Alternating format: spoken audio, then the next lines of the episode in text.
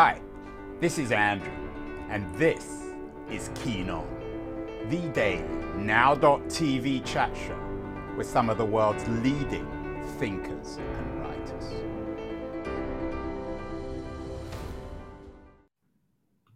Hello, everybody. It's October the 8th, 2021. It's mid morning in California on the West Coast, the Pacific Coast. I'm in San Francisco, as I always am.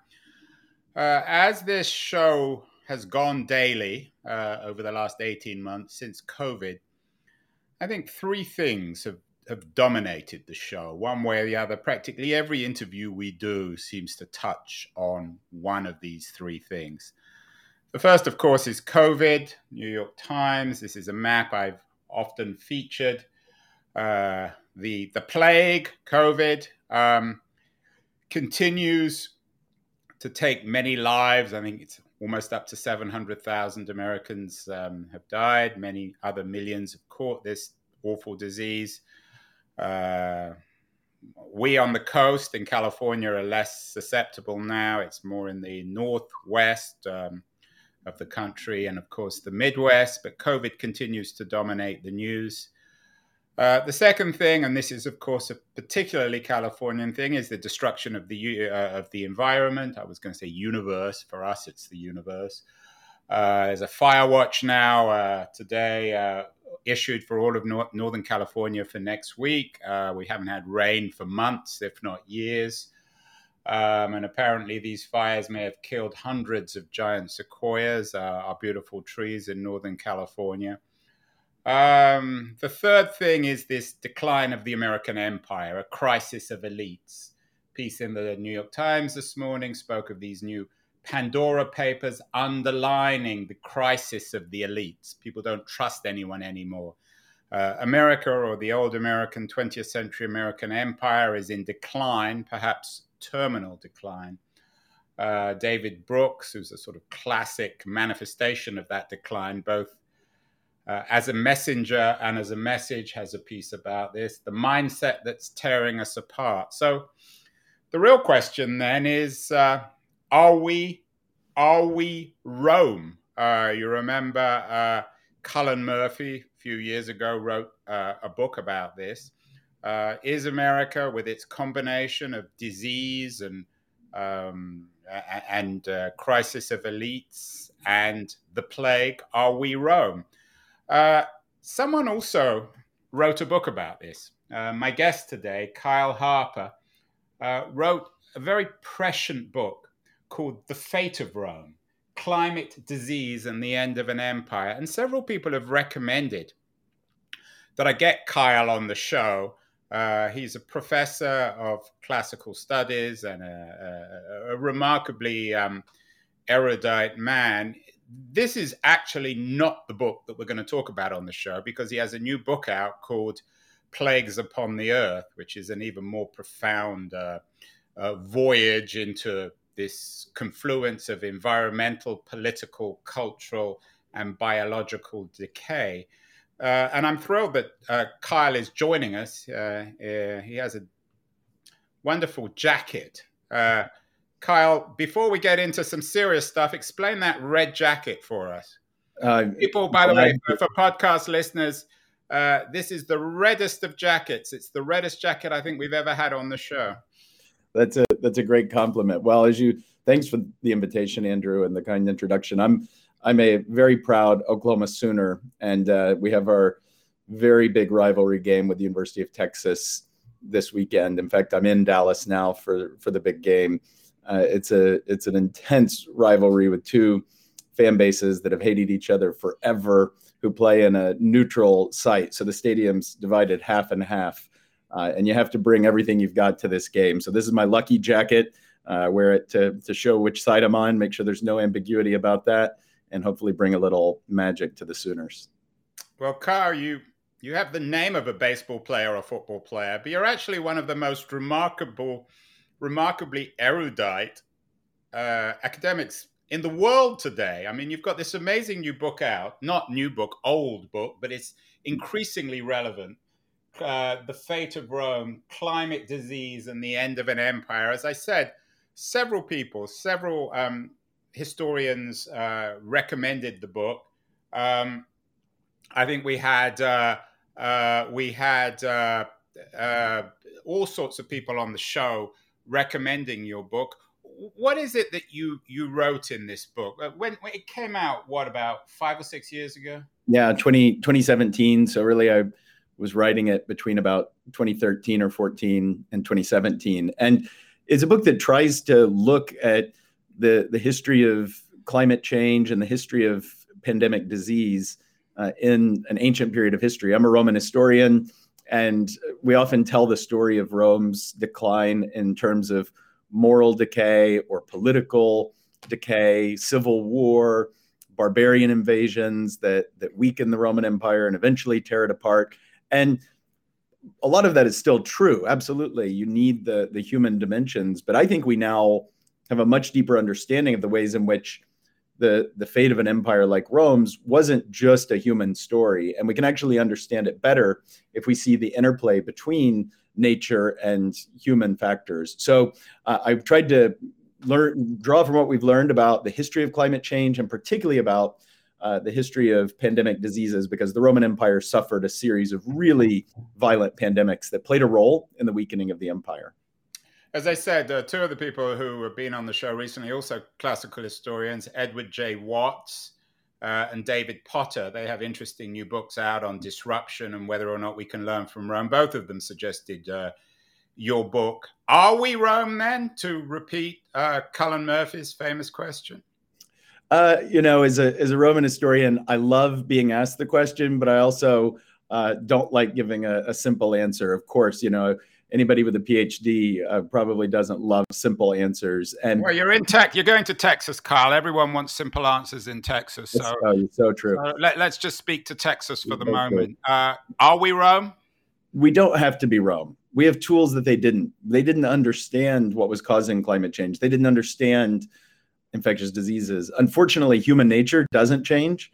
So, uh, fear and delusion and division uh, we can understand, but we have we have technology, we have modern science. So uh, I'd like to to think that we have the resources to confront some of the challenges. Technically, it's just a matter of mustering the the political and social will to do it. Well, Carl, before we get on to your your new book, Plagues Upon the Earth, which is a broader treatment of the history of plague, the history of humanity and technology and politics. Um, what do Rome and 21st century America have in common? More specifically, is it this confluence of environmental, cultural, political, and biological crisis?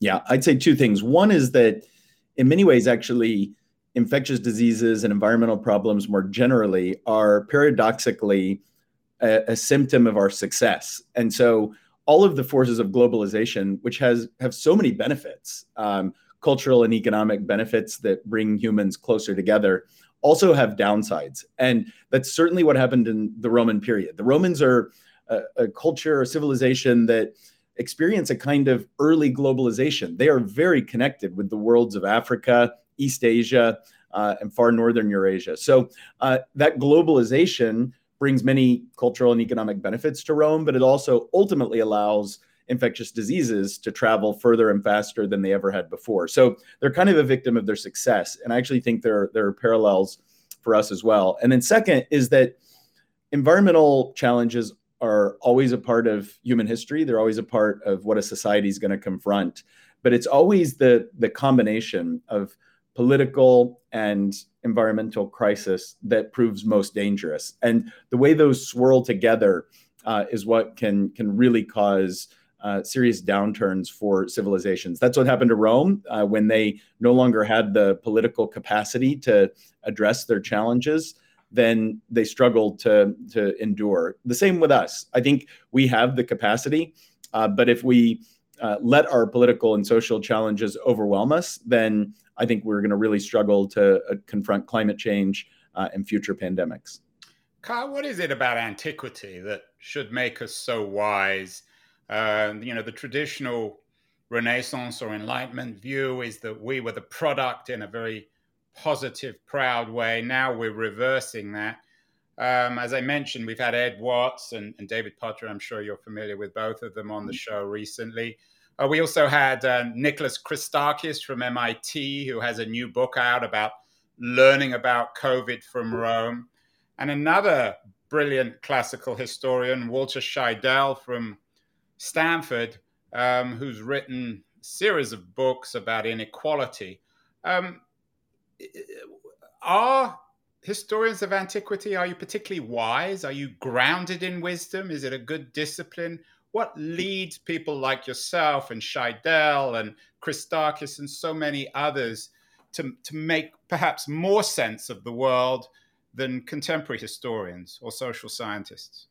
Well, I think there's maybe a few advantages that come from from studying antiquity. One is is obviously just a greater depth of perspective and you know we can look at the covid-19 pandemic which i'm sure we'll we'll come to soon enough but uh, but i really think that we can't understand it fully without deeper time perspective and so looking uh, back centuries to understand what are the patterns that that influence the the emergence of infectious diseases and what are the human factors that drive evolutionary change and pathogens so uh, i think one it just gives you greater depth um, instead of just knowing what happened yesterday uh, knowing what happened the week before and the year before gives you a, a bigger sense of, of all of the long-term patterns of change and a greater sense of all of the variables that are that are really in play.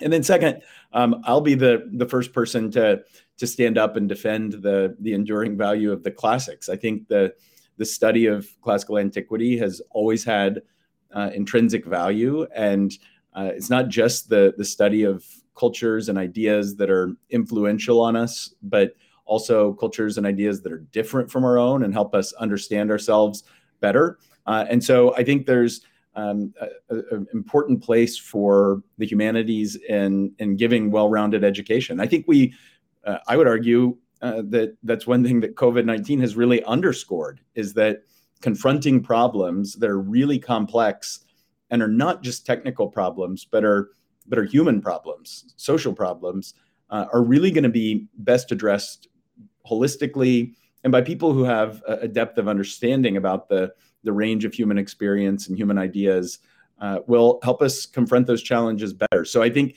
the, the fact that we developed vaccines really, really quickly and still have stumbled and in so many ways tragically failed tells us that science alone isn't enough we have we have to have science we have to have virology and microbiology but we also need people who understand how societies work and how human beings work how human beings think uh, to, to really address these complex human environmental problems. That's hard to find of course carl but you've i think you've done it with your your new book. It's a magnum opus. It's not the magnum opus. I'm sure you have many more books in you.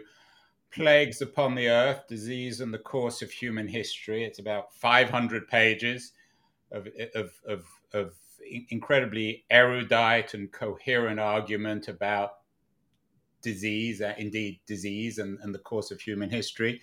Uh, but it doesn't start with science. It starts with John Donne, of all people, the uh, 17th century English poet, scholar, and soldier and his poem, An Anatomy of the World. This is your inscription at the beginning of the book.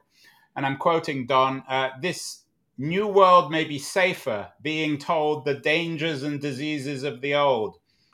For with due temper, men do then forget or covet things uh, when their true worth know. There is no health. Physicians say that we at best enjoy but a neutrality. And can there be worse sickness than to know that we are never well, nor can be so. Why do you begin with Donne's anatomy um, of the world? Well, I, I love that poem. I love John Donne, uh, the early 17th century uh, English poet whose poetry is so metaphysical and beautifully lyrical. Uh, and Donne, throughout his life, um, suffered a great deal from infectious disease. He probably had uh, what we think was typhus in 1623, which is a little after this poem. Uh, and then he lived through the, the plague in 1625. So he was a person, a poet uh, who knew what infectious disease was. And in fact, his uh, his bout with typhus, which was a very, very nasty disease in 1623, um, is what really inspired some of his best poetry and some of the most famous lines of English poetry. You ask for whom the bell tolls, it tolls for me. Uh, actually, come out of that sickness. So uh, I just love Donne, and I think it's one of those um, lines of poetry that works for a uh, an epigram in two different ways. It's rich in really its authentic meaning for Donne, uh, but then it also, and great poetry often does this, uh, I think it speaks to us in ways that he didn't necessarily intend. Uh, in his world, what he meant was that health is kind of a balance. They didn't understand germ theory. Uh, and so the doctors saying you can never be well um, mean that um, at best you're in a kind of fragile balance with your body and the world. Uh, and I think there's something profound about that. And even though Donne didn't know what we know about the causes of infectious disease, it still really speaks to us um, in unintentional ways. So uh, I, I, think the the epigram maybe works on a few different levels. I'm glad you asked about it. Uh, Kyle, we had uh, Giulio Boccaletti on the show recently. He has a really mm. interesting book out telling the history of the world essentially as the history of water. Your new book, Plagues Upon the Earth, is a kind of history of the world and of our species. Um, is is is plague the heart of it? Are you telling the history of humanity through plague? I think it's one of the the most powerful prisms through which we can think about the the big history of humanity. And obviously, what I'm doing in this book is trying to tell the the human story between two covers to put it uh, on one canvas. And I think there are advantages and disadvantages. Obviously, you lose a certain amount of detail, uh, but you can gain a, a, kind of breadth of, of perspective by trying to take in the whole story in in one stroke. So um, it is parallel to some of these other works of big history that you've mentioned. But I think germs are particularly powerful because they remind us that we're we're animals. Uh, we're we're biological beings that we can understand through the, the lens of the natural sciences and particularly biology and ecology. Uh, I think we actually sort of, in, at least implicitly, like to uh, fool ourselves into thinking that we're so exceptional that some of the rules don't apply to us. But the rules of nature do apply to us. And I think it's a very powerful way to think about the, the way that we've changed the world and the way that um, that germs have have influenced the course of our past by thinking about humans within nature.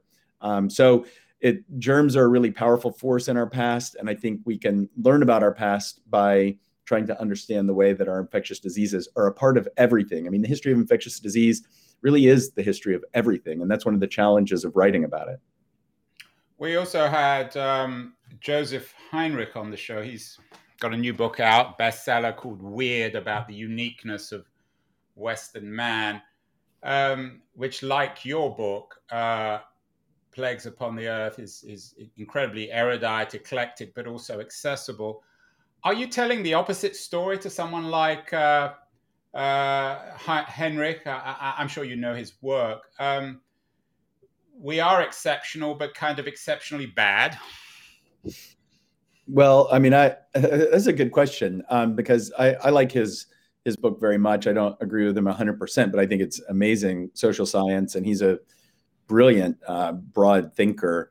Uh, and he's trying to argue that um, what really makes the Western societies different is that um, we, we have the ability to um, separate out kinship from other kinds of, of social relationship and trust. And so we're sort of less clannish um, than than other cultures or Western cultures are. So um, so he, he's making an argument about why is the West different from the rest of the world, and I actually think some of those themes run throughout the book. Uh, I I kind of emphasize that the West doesn't really pull ahead um, economically from uh, other parts of the world until the 16th or 17th century, but when it does, infectious diseases are part and parcel of the story. They really shape um, colonialism, imperialism, and the development of capitalism uh, in the modern period. So it does get at some of those similar themes.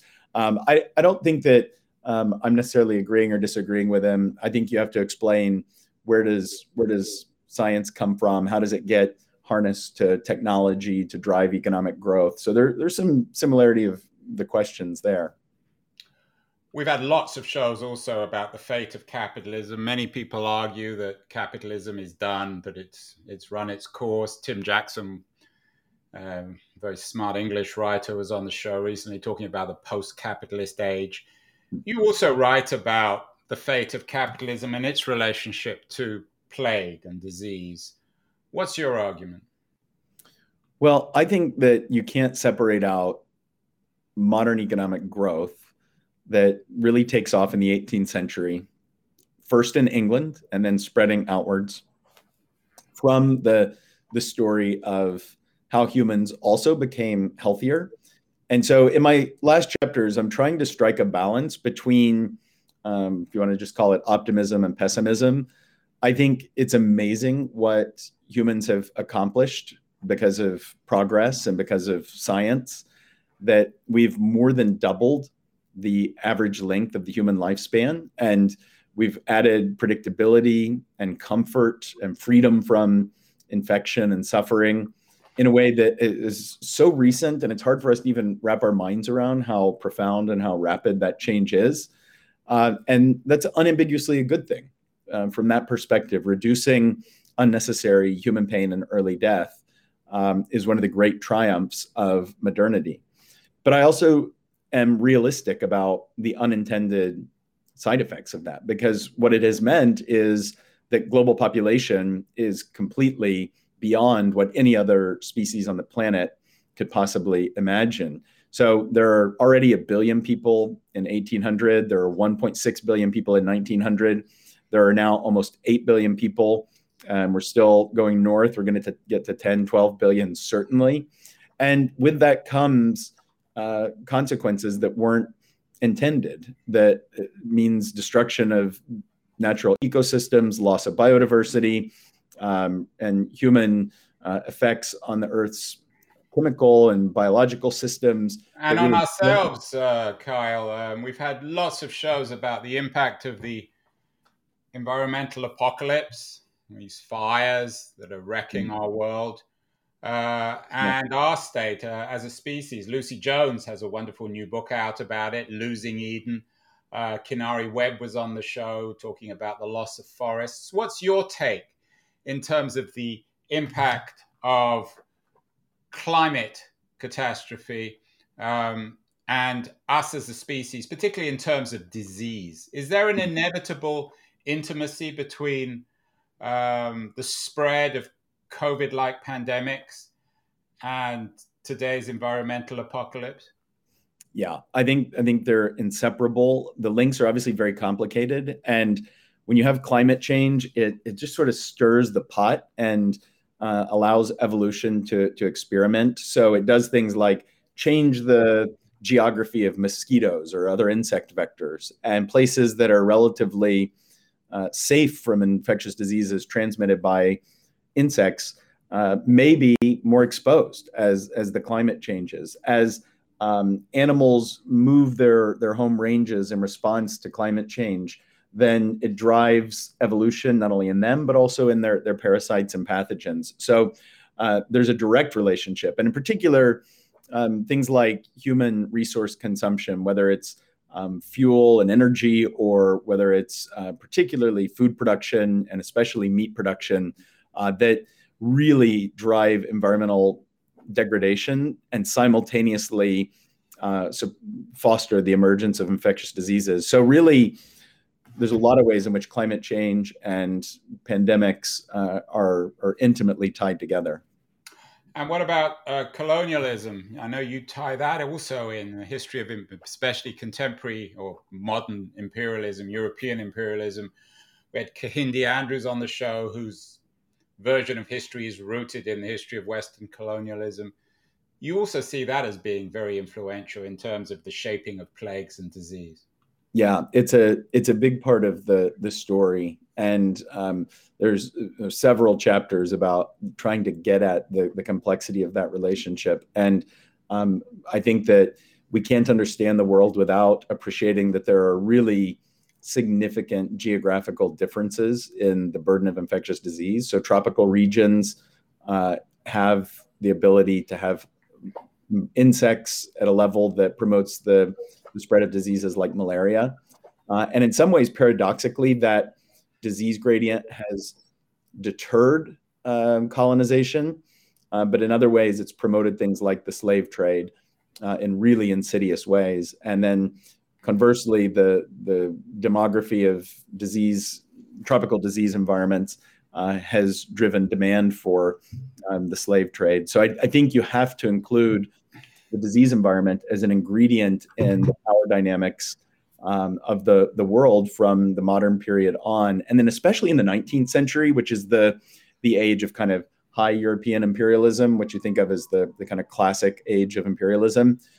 The, the differences in the ability to control infectious disease is an enormous part of the story. So Western Europeans, uh, in particular, um, learn how to to challenge to confront the challenges of infectious disease. They learn how to um, use quinine to prevent malarial disease. They learn how to clean water to make sure that they aren't getting um, infections that are waterborne. So um, those differences become a particularly important part of the great divergence, um, the economic and political power differences that really uh, widen rapidly in the 19th century. And health is a part of that. The European uh, and American societies managed to mostly escape really, really deadly pandemics from the 19th century on, whereas the rest of the world enters a period with some of the biggest and most deadly disease outbreaks that are often spread by um, capitalist trading networks as well as uh, imperialist uh, military movements in the 19th century. The zeitgeist has shifted, Kyle. We're living in apocalyptic times, at least intellectually. We had the essayist Elisa Gabbert, a young essayist, very talented, uh, on the show recently. She talked to me about living in an era of the eternal apocalypse. I'm reading Richard Powers' new book that's an, of all things, an Oprah book club selection, uh, which is very, uh, it's a very sophisticated book um, about the apocalypse, about the scientific, biological, po- political apocalypse. Um, do you think your new book, Plagues Upon the Earth, is the kind of guns, germs, and steel book for this apocalyptic age? Hmm. Uh, well, if uh, if it had the same commercial success, I wouldn't be disappointed. But well, people um, are because of your focus on on germs and your yeah. highly eclectic style. I'm I'm sure people are going to compare you to Diamond. Uh, what are you adding to what Diamond has already done? Excuse me. Um, well, he's really trying to explain um, mostly this this one, even though there's the broader scope, this one moment of why ultimately Europeans have the have the power to build enormous empires in the modern period. Uh, I think, if anything, what I'm trying to do is maybe a little bit broader um, to to get at the the history of health and disease from the very beginning, um, right through the the 19th century and 20th century, to um, to understand how the interplay of human progress as well as the the sort of shocks that that entails from the environment fighting back uh, is always a part of the the story. So uh, it's really kind of getting at different questions. Why do humans have the diseases that we have? What role have they played in um, human social development, population change, inequality within societies, as well as right. and you borrow from. I mean, you don't borrow from Scheidel, but Scheidel, who are, you know, is another of your uh, his, distinguished historians of antiquity, has has written a lot about that inequality. Yeah, no, I mean, um, Walter's one of the best ancient historians alive and a good friend. And, um, you know, he talks about this a lot in The Great Leveler, um, his second to last book. Yeah, which he came on the show to talk about. Oh, good, good, good. Well, you, then you know um, his big argument about the importance of these cataclysmic events yeah. being Civil war and disease, right? Mm-hmm. Which, uh, which maybe we can talk about in another time. Uh, Kyle, uh, old friend of mine, Martin Rees, uh, the British Astronomer Royal, a remarkable, remarkably erudite, articulate, and energetic yeah. man, even in his 80s. Uh, he in, 2003 wrote a book called Our Final Hour, and then he has a new book out on the future prospects for humanity. He's been on the show to talk to me about this. Uh, he's ambivalent but reasonably pessimistic. How pessimistic are you about our fate? I mean, yeah. is it? Are we close to our final hour? Is our Is our goose cooked? Let me let me uh, maybe surprise you and say that um, I'm I'm actually more of an optimist in the long run that humans if we can survive in the long run, right? If we can, can survive. Um, I'm I'm not an optimist over the next five to ten years, but but I think if we look at what's happening right now in response to COVID nineteen, we see that humans are remarkably innovative and the development of three safe and effective vaccines, the development of new vaccine platforms, viral therapeutics, new testing. Um, there's a great burst of innovation going on uh, that's going to help us be ready for the next pandemic. I'd give our scientific response an A plus plus. It's more our political and social capacities that that are concerning, and I think there's a similar uh, parallel in, in the climate realm as well. I mean, what's happening with with clean energy technologies is is amazing. Humans are going to are capable of amazing things. Um, so I think we're I'm optimistic about our technical capacities and the, the ability of innovation to help us confront some of these problems. But whether it's climate or the next pandemic, uh, what I'm concerned about is our our political wherewithal to to find the politics that can let us grapple with these problems that are so big. And I think that's why Martin Rees is, is so good at helping us understand. Yeah, he's a great guy. We need to get you on the show with him. Um, oh, that'd be fun. I, I, I, don't know if you're familiar with the work of Jeanette Winterson, brilliant British novelist, mm-hmm. feminist, activist. But um, she has a new book out about AI. Can new technology, and she, surprisingly enough, is also reasonably optimistic about the future, given the nature of new technology. Can AI, can new technology save us, uh, Kyle? I don't know that that AI can can save us. Um, I think it's going to be energy technologies and health technologies um, that are really going to transform the the prospects for humanity. If if and it's a big if. I mean, I'm a cautious optimist.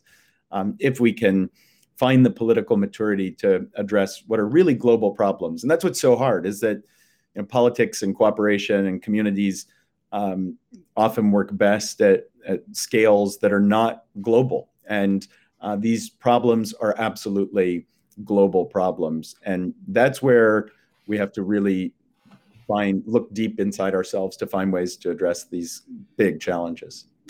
Well, if you want to look really deep inside yourself, you need to read Kyle Harper's new book, Plagues Upon the Earth. He's really, and I'm not just saying it, Kyle, because of your your red jacket. You really are a remarkable. I mean, you look like a baseball player. You have the name of a baseball player. You look like an athlete. I don't know how you have the time to do everything you do. I mean, not only write these remarkable books, Plagues Upon the Earth and The Fate of Rome, but also have enough time to go and watch your university football team in Texas. You're doing something right. Do you ever sleep? Uh, not not as much as I'd like, but uh, that's more to do with kids waking me up in the night. So and you got kids. Well, I don't know what you're doing right, but you need to tell the rest of us. Uh, Kyle, in uh, this book, I think is going to be the uh, the guns, German steel uh, for our apocalyptic times. Congratulations on the book. You are you've you've put your finger on the zeitgeist, or maybe you're creating it.